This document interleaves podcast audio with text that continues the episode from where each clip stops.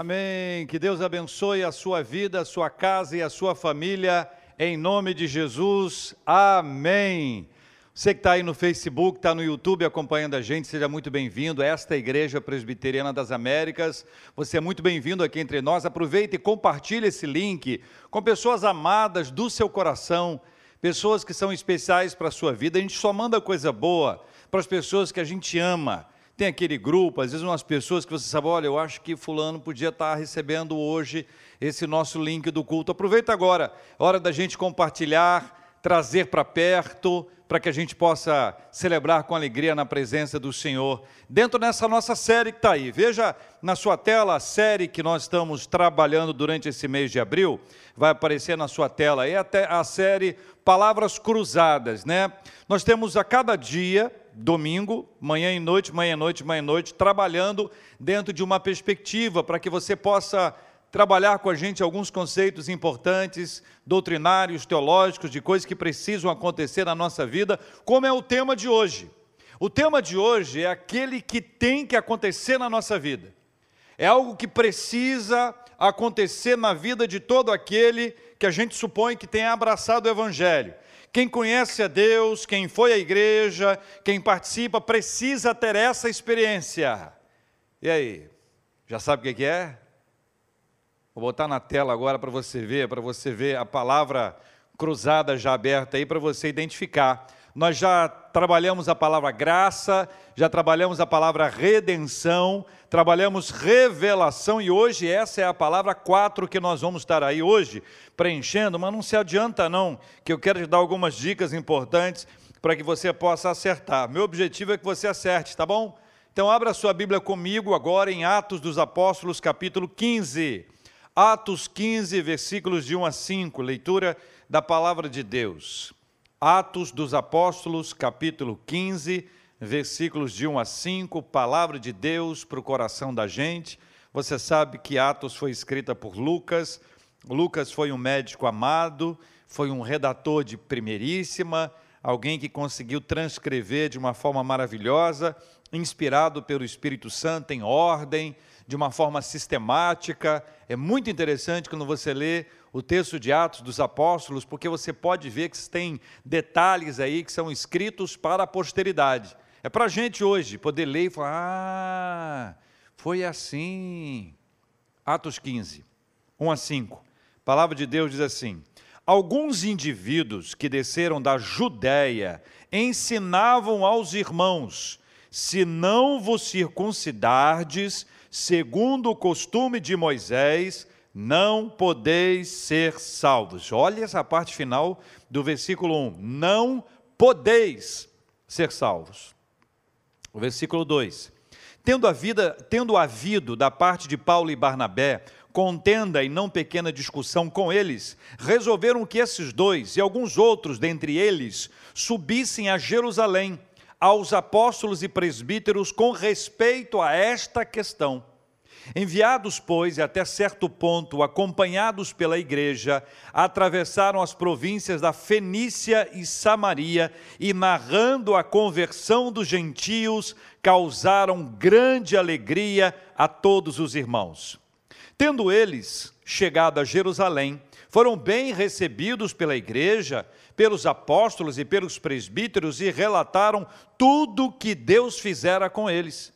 Versículo 5 Insurgiram-se, entretanto, alguns da seita dos fariseus que haviam crido, dizendo: é necessário circuncidá-los e determinar-lhes que observem a lei de Moisés. Essa é a leitura do texto que a gente faz juntos aqui, é Atos dos Apóstolos, capítulo 15, versículos de 1 a 5.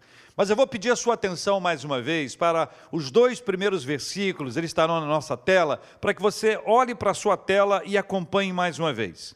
Alguns indivíduos que desceram da Judéia ensinavam aos irmãos. O que, que eles ensinavam? O ensino deles era esse: se não vos circuncidardes segundo o costume de Moisés, não podeis ser salvos. Tendo havido da parte de Paulo e Barnabé contenda e não pequena discussão com eles, resolveram que esses dois e alguns outros dentre eles subissem a Jerusalém aos apóstolos e presbíteros com respeito a esta questão. É curioso que você pode acompanhando a leitura, né, que enquanto o evangelho ah, de Jesus, enquanto as boas novas estavam sendo anunciadas por eles, avançava por meio ah, dos discípulos e dos novos convertidos, enquanto esse evangelho avançava, ainda que sob perseguição, muitos riscos também cre cresciam. À medida que o evangelho se espalhava, os riscos também se espalhavam. E curiosamente, esses riscos, além dos riscos externos, que a gente chama de perseguição, tem os riscos internos. É aquela, aquela semente interna que traz um problema grave, aliás, gravíssimo, para o conceito teológico, doutrinário e aqui espiritual para a nossa vida. Esse é chamado de um movimento judaizante. Esse movimento judaizante, eles criaram um critério para a salvação. A gente sabe, você sabe, eu sei, que a única possibilidade de nós sermos salvos é por meio de quem? Responde aí para mim. De Jesus. Só há um caminho para Deus, Jesus.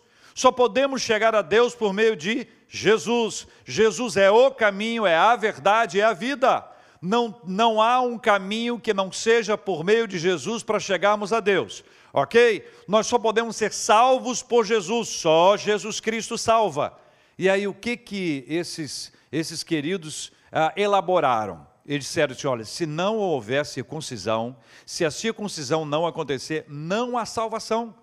Esse é um elemento estranho, é mais um elemento estranho, um elemento que é trazido para dentro para que de alguma forma ele possa gerar um peso sobre as pessoas. Esse tema virou a polêmica, porque Enquanto os discípulos, apóstolos, afirmavam categoricamente que a salvação só aconteceria, só aconteceria por meio de Cristo, eles apresentavam uma saída, um peso, um caminho diferente. E à medida que isso aconteceu, gerou uma polêmica, afinal de contas, os novos convertidos perguntavam: e agora? A quem a gente escuta? A gente fica nessa, nessa perspectiva de centrada em Jesus Cristo, ou a gente traz esses outros elementos que não eram estranhos para aqueles que conheciam os princípios judaicos, isso não era estranho, então parecia ser uma coisa até confortável. Não vamos ter uma mudança muito grande, vamos manter alguma coisa, afinal de contas, nós temos uma conexão aqui estabelecida. Mas não era isso que Deus queria. Polêmica, polêmica polêmica, discussão, e aí a situação ficou tão grave, tão complicada. Paulo, Barnabé discutiram com eles, isso chama-se debate, confronto de ideias, e aí foram Barnabé e Saulo e Paulo, e agora eles também, parte deles, para a liderança espiritual porque a liderança espiritual ela teve ali uma responsabilidade muito grande, essa liderança da igreja primitiva, porque eles precisavam resolver algumas questões seríssimas. Primeiro, desde o início até hoje, elementos estranhos à fé cristã são trazidos para a igreja. Isso não é assunto novo, não. A polêmica daquele tempo já continua a acontecer e ela vai mudando de cara, de face, de característica, mas ela continua a acontecer na comunidade hoje em dia. Segundo, há muito se quer defender a insuficiência salvífica de Cristo. Escuta só, hein? Há muito se quer defender a insuficiência salvífica de Cristo. Ou seja, Muita gente nega que Jesus seja o Salvador. E quando não quer negar exatamente somente Ele, acrescenta alguma coisa. Naquela época era a circuncisão. Hoje tem um monte de gente que acrescenta uma série de, de, de circunstâncias, de, de, de, obras, de empenho, de sacrifício, de boa. Enfim, as pessoas vão acrescentando quanto à salvação. Parece haver uma confusão entre a salvação e o fruto da salvação. Boas obras acompanham os salvos, mas boas obras não salvam. Desde aquela época já havia uma tentativa de apresentar uma insuficiência salvífica de Cristo. Três, novos convertidos correm muitos riscos de serem equivocadamente ensinados. Você sabe disso? Uma pessoa que é ensinada de um jeito, e esse jeito é o jeito errado, ela aprende as coisas erradas.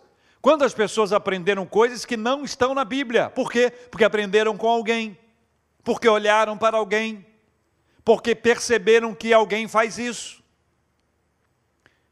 Quarto, como a Bíblia, da forma que a conhecemos, não estava pronta, eles levaram a questão aos apóstolos e presbíteros, à liderança espiritual da igreja primitiva, para que eles pudessem tratar o assunto. Então veja, houve uma polêmica, é a polêmica da circuncisão, trazida para dentro da igreja, e a igreja não abraçou a circuncisão, a igreja não tem a circuncisão como prática, nós não temos essa prática, mas isso foi tra trazido para dentro, houve confusão, polêmica, era necessário que houvesse um esclarecimento. Todas as vezes que isso acontece, nós precisamos resolver. Problema a gente não joga para debaixo do tapete, problema a gente enfrenta para resolver. E veja o que aconteceu. Veja comigo os versículos 4 e 5. Insurgiram-se, entretanto, alguns da seita dos fariseus que haviam crido, dizendo: Olha o que eles estão dizendo aí nos versículos 4 e 5, que você pode ler na sua tela. É necessário circuncidá-los e determinar-lhes que observem a lei de Moisés. A chegada de Paulo e Barnabé a Jerusalém teve dupla reação. A primeira, os apóstolos e presbíteros os acolheram maravilhosamente bem. Mas os fariseus criaram oposição para eles, porque eles reafirmaram ali aquilo que já havia sido dito. Então, eles reafirmaram, essa foi a oposição. E aí você observa que a, a comunidade cristã é um ambiente heterogêneo. A comunidade cristã já nasce heterogênea. A comunidade cristã tem pobres e ricos, ela tem é, escravos e livres, ela tem gentios e ju, judeus, e cada outro que chegava era acolhido com muito amor. A comunidade cristã, desde o seu nascimento, ela tem essa marca de ser heterogênea, de ser aquele mix de pessoas com culturas, com histórias diferentes. Então, para todas essas pessoas que chegam, nós devemos dar acolhimento. Aliás, essa é uma das marcas da igreja: acolhimento nós precisamos acolher as pessoas, os que concordam com a gente e os que discordam da gente, os que gostam do que a gente gosta e os que odeiam o que a gente, o que a gente ama. Ou seja, de qualquer forma, a igreja é o lugar onde deve haver acolhimento. E essa é uma marca muito importante que a igreja tem. A igreja tem a marca do acolhimento, apesar das diferenças, apesar das, das transformações, das mudanças ao longo do tempo, nós somos a comunidade onde todos devem ser tratados da mesma forma, com igual respeito, com igual amor, com igual admiração. É assim desde o começo, é assim que precisa ser hoje. Mas a gente não pode confundir acolhimento com, com falta de ensino. Porque aí tem uma segunda parte que é muito importante que a igreja oferece. Da mesma forma que a igreja é o lugar do acolhimento, a igreja também é o lugar do ensino. O aprendizado das sagradas escrituras suprime todo o saber religioso e espiritual anterior. Então, a gente chega à igreja como a gente está. A gente chega na igreja com manias, com hábitos, com a nossa cultura religiosa. Ah, eu sempre fiz assim, minha família faz assim ou fez assim a vida inteira. Eu aprendi assim, eu tenho dificuldade de largar isso. Nós somos acolhidos, mas nós não podemos ficar como nós estávamos antes. A mesma igreja que acolhe é a igreja que ensina. Então nós somos aqueles que são ah, acolhedores, mas também aqueles que são aqueles que podem ensinar. Nós somos os acolhidos e nós somos ensinados. São duas coisas que caminham juntas o tempo inteiro. Não podemos apenas acolher ou somente ensinar. Nós precisamos aprender a acolher e a ensinar. Que coisa maravilhosa, sabe por quê? Porque a gente não fica como a gente estava. Alguém pode chegar muito bem intencionado, mas cheio de erro. Isso é muito comum. Sabe por quê? Confusão teológica. Confusão teológica nunca foi uma coisa incomum. Ela sempre esteve presente, mas ela muito se proliferou ao longo dos anos. Porém, nós temos na Bíblia a nossa única regra de fé e prática, única regra inerrante, infalível de fé e prática. Nós temos a palavra de Deus por onde nós devemos sempre buscar. Então, todas as vezes que houver uma controvérsia, nós precisamos lembrar que para nós hoje a Bíblia é a nossa referência. A Bíblia é a última palavra, não é a sua, não é a minha, mas é a palavra do Senhor. Não é a sua cultura, não é a minha, não é a nossa família, absolutamente nada. Toda decisão ela precisa estar fundamentada nas sagradas escrituras. Nós temos esses dois grandes desafios ainda hoje. Acolher a todos e ensinar a todos não basta ser acolhido com amor, chegar e achar o lugar entre nós, precisamos querer aprender, buscar as oportunidades oferecidas para o crescimento e amadurecimento espiritual. Esses tempos pós-modernos nos brindaram com um problema sinistro. A prática de impor à Bíblia o meu pensamento ou forçar o texto bíblico para que este concorde com a minha opinião. Uma loucura. Uma loucura. Nesse tempo nosso agora, atual, eu tenho uma ideia, então eu, eu pego um texto bíblico para comprovar a minha ideia, não é o contrário. Ao invés de ser a Bíblia falando comigo, eu estou falando pela Bíblia. Isso é um equívoco. Como é que funciona isso? Escuta só. Se a Bíblia é a palavra de Deus, ela é a última palavra. A minha e a sua palavra deixa de ser importante, mas nesse tempo a nossa hermenêutica está sendo cada vez mais falha, porque há uma série de interpretações equivocadas a partir do meu querer, do meu olhar, da minha vontade. Isso traz uma, uma celeuma grande e uma distorção absurda e nos afasta do que é a palavra de Deus para a nossa vida.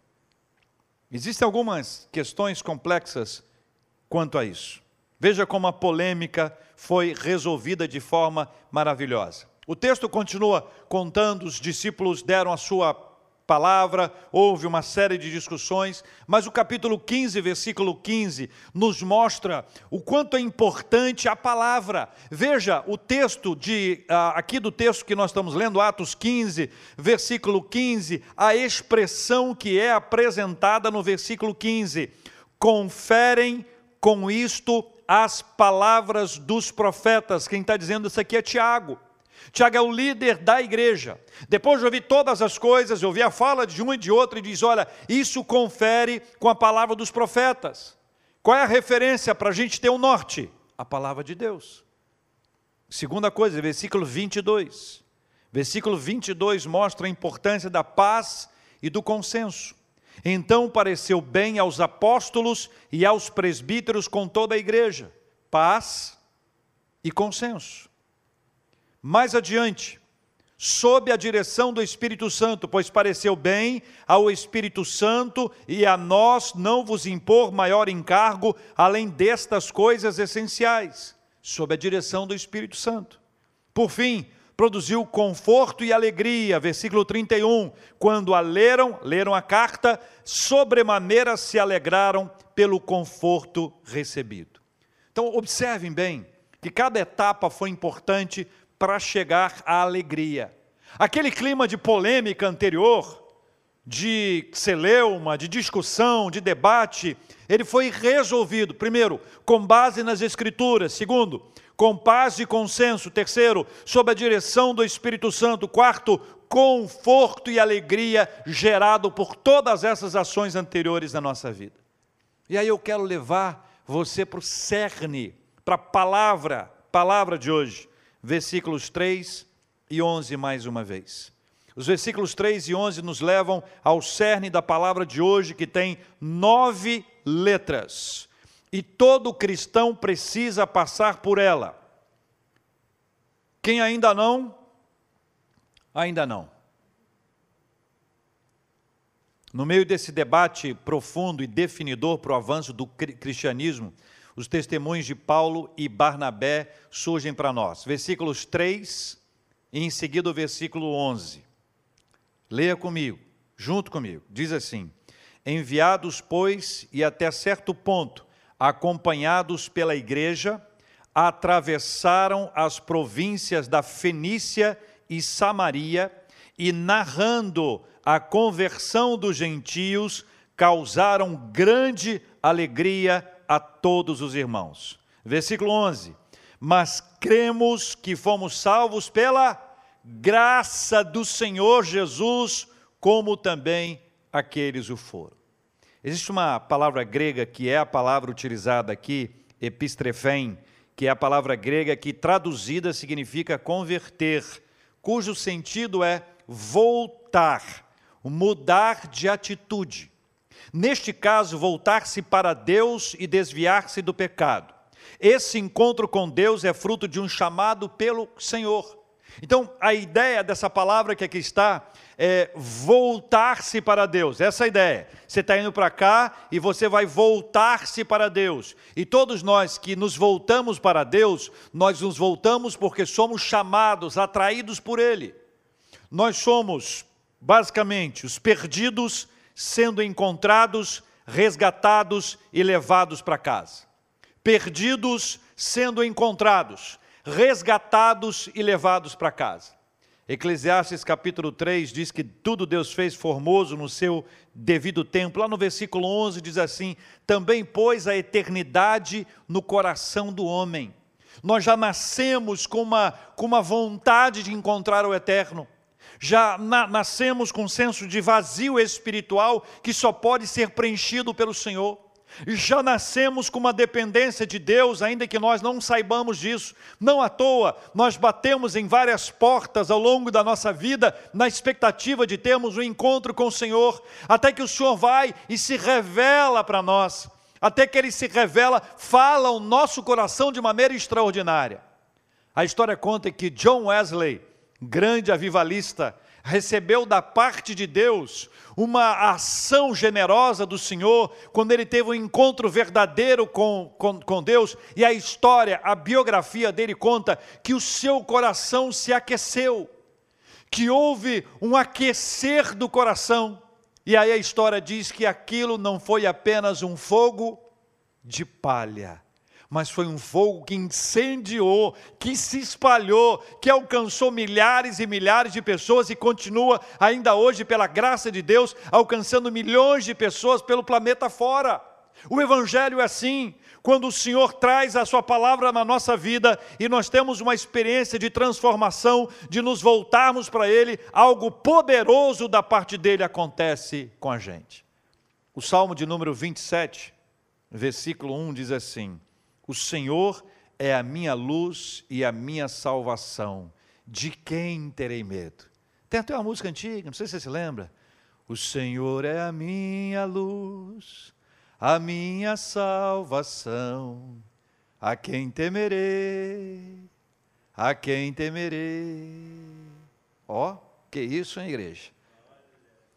Salmo 27, versículo 1 mostra para a gente uma coisa extraordinária. O Senhor, o Senhor é a nossa luz. O profeta diria que somos como girassóis que se voltam para o Senhor e o Senhor é a nossa luz. Você sabe que o girassol é reconhecidamente uma planta que se volta para a luz do sol. Daí o seu nome. E uma das pinturas mais famosas de Van Gogh é essa que você vai identificar agora. Essa é a pintura do girassol do pintor holandês Van Gogh. Essa é uma das suas pinturas mais conhecidas, é um dos girassóis que datam entre agosto e setembro de 1888.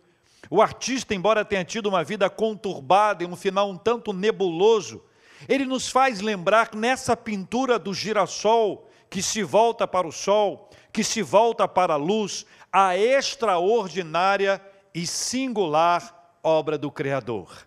O Senhor é a nossa luz. Então, quando nós observamos, quando nós enxergamos a luz do Senhor, e, embora nós estivéssemos do lado de cá, nós somos atraídos para a presença de Deus. Você está do lado de cá, mas você é atraído para a presença de Deus. Você se volta para Deus. E o nome disso é? Exatamente. Não sei se respondeu certo ou não, viu? Mas é a palavra de hoje. O voltar-se para Deus é o que acontece entre os gentios no relato de Paulo e Barnabé, fruto da graça, segundo a palavra de Pedro. Todavia, há um perigo que precisamos enfrentar. Da mesma forma que há um voltar-se para Deus, há um distanciar-se de Deus. Então, a gente corre o risco de uma vez na nossa história, uma vez na nossa vida, de nós nos voltarmos para Deus, mas ao longo da caminhada nós nos distanciarmos dele. Quando eu me voltei para Deus, eu tinha 14 anos, 14 anos de, de idade. Um pastor querido, reverendo Nélio Pontes Quaresma, a quem eu sempre agradeço e louvo a Deus pela vida dele, pregou na minha igreja lá no Espírito Santo. E ele, naquela noite de domingo, fez um desafio, chamando as pessoas que queriam entregar a sua vida para Jesus, que elas fossem à frente, e eu fui. Eu fui que eu parecia que a minha perna, as minhas pernas estavam pesadas, porque era muito difícil ir até a frente de uma igreja que eu conhecia desde a minha infância, nascido e criado lá. Mas aquela noite foi para mim a noite em que eu me voltei para Deus. Eu não era um ex-nada, não tinha feito nada de errado, muita coisa de errado, mas não isso, aquelas coisas, você sabe o que eu estou falando. É, mas o voltar-se para Deus foi algo extraordinário. Naquela hora em que eu me voltei para Deus, chamado pelo meu, nosso Deus e Pai, eu pude experimentar dentro da minha vida aquele aquecimento, aquele fogo que John Wesley fala. Isso me levou de maneira extraordinária à leitura da palavra, à oração e à evangelização. É lindo quando a gente sente se voltar-se para Deus. Isso aconteceu quando eu tinha 14 anos de idade.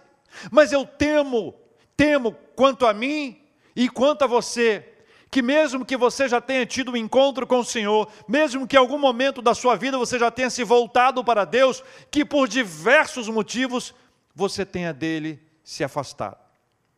Você tenha dele se distanciado. Isso é um risco que todos nós corremos o tempo inteiro. Alguém alcançado pela graça, que se volta para Cristo, ele pode, por qualquer motivo, se afastar e começa com esfriamento inocente, ingênuo, mas acaba sendo envolvido e absorvido por uma mente secular. Passa o tempo e acaba perdendo a alegria de estar na presença do Senhor e acaba sendo absolutamente descaracterizado espiritualmente. É para um ambiente falido espiritualmente que Deus ordena que haja um avivamento. Avivamento. É para um ambiente onde já houve conversão no passado. Deus ordena que haja um avivamento. Para um lugar ainda onde as pessoas não conheceram a Cristo, Deus quer de, de, derramar um poderoso avivamento para que haja muitas transformações e várias pessoas possam se voltar para Deus. É a palavra de hoje. Mas o que é avivamento? Para ajudar nessa compreensão, nós vamos caminhar com duas valiosas definições de avivamento. Acompanhem comigo.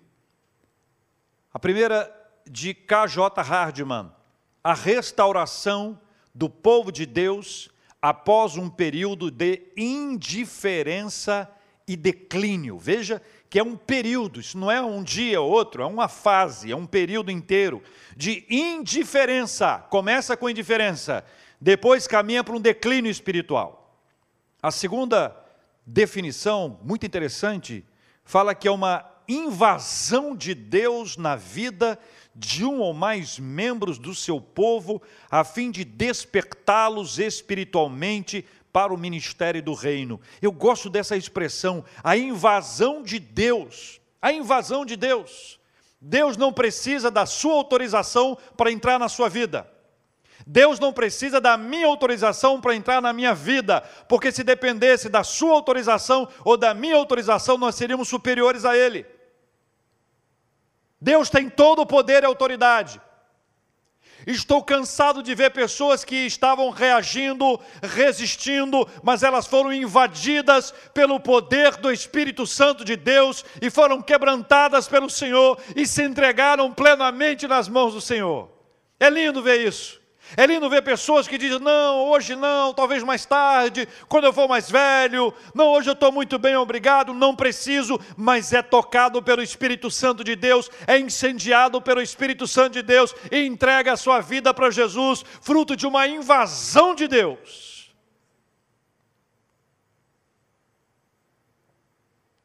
O avivamento ele nasce da palavra. Ele nos leva à palavra ele nos abraça à palavra. Ele nasce da palavra, ele nos leva à palavra, ele nos, nos abraça à palavra. Não dá para largar a palavra do Senhor. Um coração avivado, Um coração avivado é um coração cheio de Bíblia. É um coração que não abre mão da palavra do Senhor que abre mão das suas ideias, da sua criatividade, da sua inventividade, mas não abre mão da palavra do Senhor em hipótese alguma. É a palavra, a autoridade de Deus na nossa vida, é a palavra que enche nosso coração de alegria, é a palavra que tira da gente a ansiedade, é a palavra que entra no nosso coração e transforma a nossa história para sempre. É a poderosa palavra do Senhor. Longe dela, longe dele.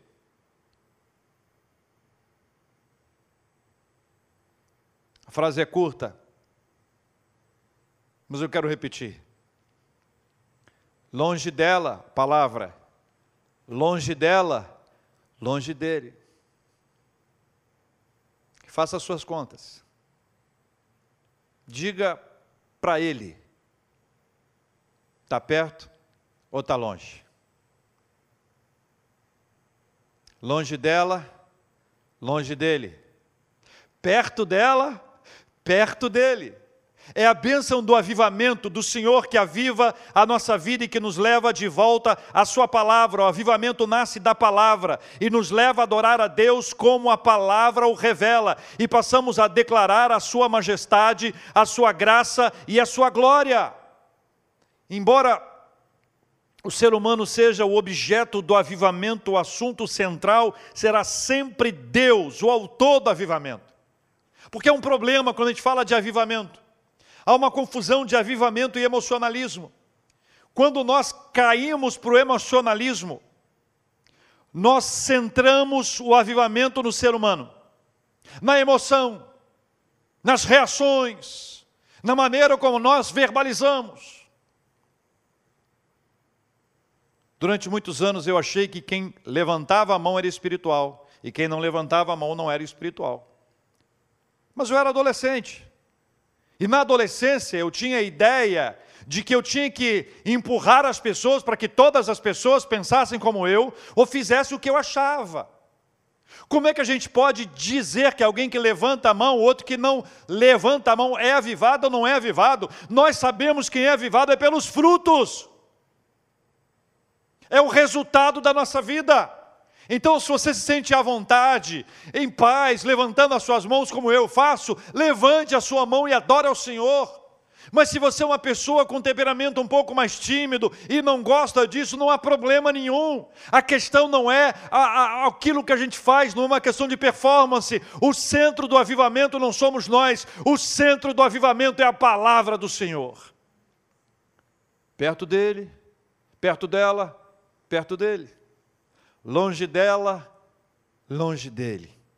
O avivamento leva à construção de bases sólidas para a vivência cristã, como aconteceu no século XVII, que produziu a Confissão de Fé de Westminster, que leva ao pensar. O avivamento leva a pensar, leva a estudar, leva a mergulhar na palavra do Senhor e a construir elementos que vão acompanhar as pessoas ao longo dos anos, como aconteceu no século XVII. No século XVIII, o avivamento levou a piedade à oração. O século XVIII, o avivamento do século XVIII produziu pessoas piedosas, sabe por quê? Porque havia uma indiferença generalizada. Mas era necessário que houvesse piedade e que houvesse oração. No século XIX, o avivamento impregnou os avivados de uma convicção missionária. Os avivados foram tomados por uma convicção missionária maravilhosa. Os avivados foram cheios de uma convicção de que havia necessidade de se pregar o Evangelho a toda criatura, de abençoar a todas as comunidades com o anúncio da palavra do Senhor. Foi num, num processo de avivamento do século XIX que Deus levantou Ashbel Green Simonton para plantar a igreja presbiteriana no Brasil. E aí nasceu a nossa amada Igreja Presbiteriana do Brasil, a nossa denominação. Avivamento, meus irmãos, está concentrado na palavra. O pastor presbiteriano Tim Keller nos ajuda a enxergar melhor os efeitos do avivamento numa comunidade. E eu quero que você leia comigo esse texto, porque ele nos ajuda a compreender um pouco dessa realidade. dessa ação de Deus na nossa vida, dessa, dessa frase, desse texto do pastor Tim Keller. Ele diz assim: avivamento é o tempo em que as operações habituais do Espírito Santo, não sinais e maravilhas, mas a convicção do pecado, a conversão, a certeza da salvação e um senso de realidade de Jesus Cristo no coração são intensificadas de maneira que você vê o crescimento da qualidade da fé nas pessoas da igreja e um grande crescimento em números e conversões também. O que que acontece? Acontece que nós nos voltamos para a palavra. E o avivamento ele está centrado não em sinais e maravilhas, mas em convicção do pecado. Convicção do pecado. Há uma mudança na nossa vida. E essa mudança é gerada pelo Espírito Santo de Deus na nossa vida. Pastor Tim Keller, pastor presbiteriano, continua dizendo que em um avivamento, cristãos apáticos acordam, cristãos nominais são convertidos e não cristãos são alcançados. Três efeitos maravilhosos do avivamento. Primeiro, cristãos apáticos acordam. Cristãos apáticos acordam. Acorda, irmão. Isso não é gerado pela minha voz, isso é gerado pelo Espírito Santo de Deus na nossa vida. Espírito Santo de Deus na nossa vida. Cristãos apáticos são acordados. O segundo efeito, cristãos nominais são convertidos. Cristãos, nom, cristãos nominais são convertidos. Está cheio de gente que é só nominal, só nominal. Não tem compromisso com o Senhor, não tem compromisso com o reino, não tem compromisso com a palavra. Isso se chama cristão nominal. Mas um dos impactos do avivamento na nossa vida é que aqueles que são chamados cristãos nominais passam por uma experiência maravilhosa, eles são convertidos para a glória de Deus. Terceiro impacto: não cristãos são alcançados. Não cristãos são alcançados. Segundo Tim Keller, um cristão apático pode acreditar que é cristão, mas não possui um real senso da santidade de Deus, não possui um real senso do seu próprio pecado ou a profundidade de sua graça.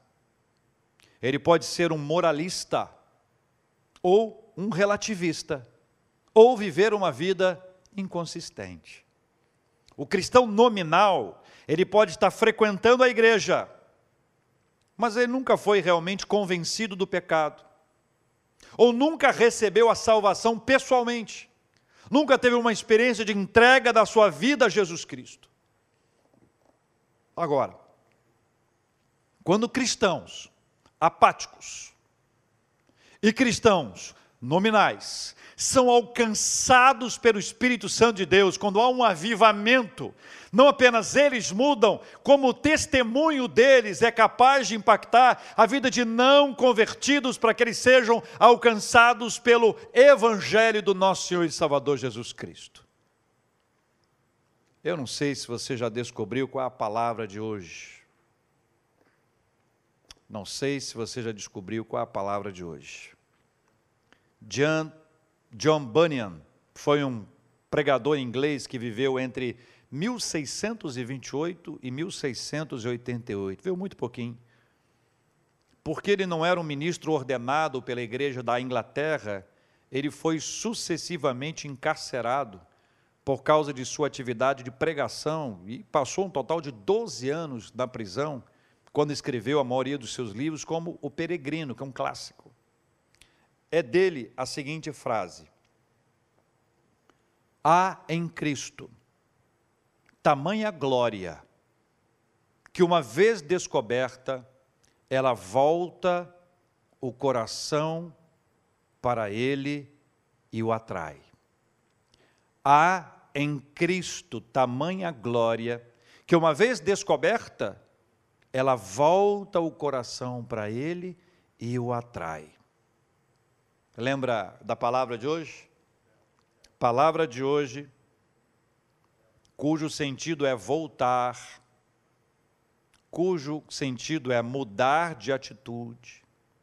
Neste caso, voltar-se para Deus, desviar-se do pecado. Quando essas coisas acontecem na nossa vida, nós aprendemos o quanto somos conduzidos, dirigidos pelo nosso poderoso e maravilhoso Deus. Como é bom nós ouvirmos a voz do Senhor. Há um relato que é muito caro para o coração de toda a igreja. Quando um dos malfeitores crucificados com Jesus se voltou para ele, testemunhamos um grande momento espiritual grande momento espiritual. Um teólogo conta que a fé do criminoso, aquele que foi crucificado ao lado de Cristo, a fé do criminoso não surgiu em um momento de realização de grandes milagres. Não surgiu quando algo super extraordinário estava acontecendo. Uma cura, uma libertação, uma volta à vida, ou um milagre desse que Jesus acalmava o mar, não. A volta dele para Deus, a fé do criminoso, surgiu em um momento enquanto Jesus estava pendurado como um maldito num madeiro. O criminoso confiou e ousadamente defendeu aquele cujos discípulos tinham abandonado. Jesus estava em seu ponto mais baixo quando o criminoso pediu para ser lembrado no reino de Cristo. Jesus está no momento mais baixo do ponto de vista físico, material, diante dos olhares de todos. O criminoso não queria meramente estar em um lugar melhor. O que o criminoso queria estar com Cristo. Por isso ele disse: Senhor, lembra-te de mim quando entrares no teu reino. Ele não queria estar no reino, ele queria estar com Cristo. E esta é a grande diferença aplicação dessa história maravilhosa, desse relato dos evangelhos, daquilo que aconteceu com aquele criminoso nos últimos instantes de sua vida, é que o Senhor falou o coração dele de uma forma tão fervorosa, tão especial, que embora Jesus estivesse numa hora de baixa, embora não fosse o momento dos grandes milagres que Jesus realizou, fosse um momento de uma vergonha, onde ele era tido como maldito naquela cruz, ele não queria apenas estar no reino, ele queria estar com Cristo. Charles Spurgeon, conhecido como príncipe dos pregadores, coisa linda, nascido em 19 de junho de 1834, 19 de junho de 1834, na Inglaterra, pregando sobre esse texto, ele afirmou: em certo sentido, toda conversão é única, diz Charles Spurgeon. Não há duas iguais, e contudo, qualquer conversão é um modelo de outras. O caso do ladrão moribundo é muito mais semelhante à nossa conversão do que diferente. De fato, seu caso se pode considerar mais como típico do que como um fato extraordinário. Acho que você entendeu. Charles Spurgeon olha para aquela cruz e vê aquele moribundo, salteador, aquele criminoso, e diz que a nossa experiência de transformação está mais conectada a ele do que a qualquer um outro. É isso que nós somos. Mas pela graça de Deus, alcançados pelo Evangelho do Senhor Jesus Cristo. É nesse lugar que a gente descobre qual é a palavra de hoje. Acho que você já observou, e eu quero encorajar os meus irmãos que estão acompanhando no Facebook ou no YouTube para colocarem essa palavra aí. Qual é a palavra que, se ainda não aconteceu na sua vida, nós vamos orar para que aconteça agora? Que nós vamos orar ao Senhor para que aconteça na sua história. E para aqueles que já, já experimentaram no passado, que possam experimentá-la hoje e vivê-la de novo, ou viver esse avivamento na sua vida espiritual, ou viver o impacto do Senhor na sua história, ou viver a transformação que só pode ser operada pelo Senhor dentro da gente. Enquanto nós podemos lembrar da nossa experiência no passado, ela não pode ficar apenas no passado, mas ela tem que ser vivida, revivida e trazida para a nossa realidade hoje e sempre. Mas se houve um apagão na sua vida espiritual, se houve um apagão na sua vida espiritual, hoje é dia de acender Hoje é dia de queimar o seu coração com fogo que vem do Senhor. Hoje é dia de avivamento na sua vida e na sua casa para a glória de Deus. Coloca na tela a palavra de hoje. A palavra de hoje é conversão. A palavra de hoje é conversão. A palavra de hoje é conversão. Vamos orar? Deixa eu te falar uma coisa antes da gente orar. Você sabe em que lugar que você está nesse relacionamento com o Senhor. Não perca a oportunidade. Vou fazer uma oração de entrega. De entregar a vida para Jesus. E se você já fez no passado, faça outra vez. Se você nunca fez, esse é o dia. Para alguns, o que está faltando é um avivamento. É um avivamento. Não centrado nas emoções, mas centrado na palavra, centrado em Cristo, avivamento cristocêntrico. Qualquer coisa que não seja cristocêntrico não é avivamento. Pode ser uma série de coisas, mas não é avivamento. O avivamento vem de Deus, entra no nosso coração e muda a gente para sempre. Então, são duas orações simples. A primeira é de entrega. Se você ainda não entregou a sua vida para Jesus, eu vou ficar olhando para você. E vou falar e você repete aí. É uma oração de entrega do seu coração para Jesus. Diga comigo assim: Senhor Deus, em nome de Jesus, eu entrego o meu coração a minha vida para Jesus. Escreva, Senhor, o meu nome no livro da vida. Eu me arrependo dos meus pecados e eu peço ao Senhor, em nome de Jesus, entra na minha vida, entra na minha vida, em nome de Jesus. Eu quero orar com você que precisa ter um coração avivado pelo Senhor. Avivado. É uma oração daqueles que a gente precisa que Deus nos arrebate, nos tire do distanciamento e do esfriamento espiritual e aqueça a nossa vida em nome de Jesus. Senhor, sobre meus irmãos e minhas irmãs que estão afastados do Evangelho, embora estejam conectados ao Evangelho, mas estão afastados, longe da palavra, por consequência, longe do Senhor da palavra. Pai, aqueça esses corações com o avivamento que vem do Senhor aqueça esses corações com o poderoso Evangelho do Senhor Jesus Cristo, aqueça esses corações com a tua palavra, com o teu Espírito Santo, para que não haja ninguém frio, distante espiritualmente, mas que seja impactado pelo Senhor. Que esta seja uma noite de avivamento e conversão. Em nome de Jesus. Amém.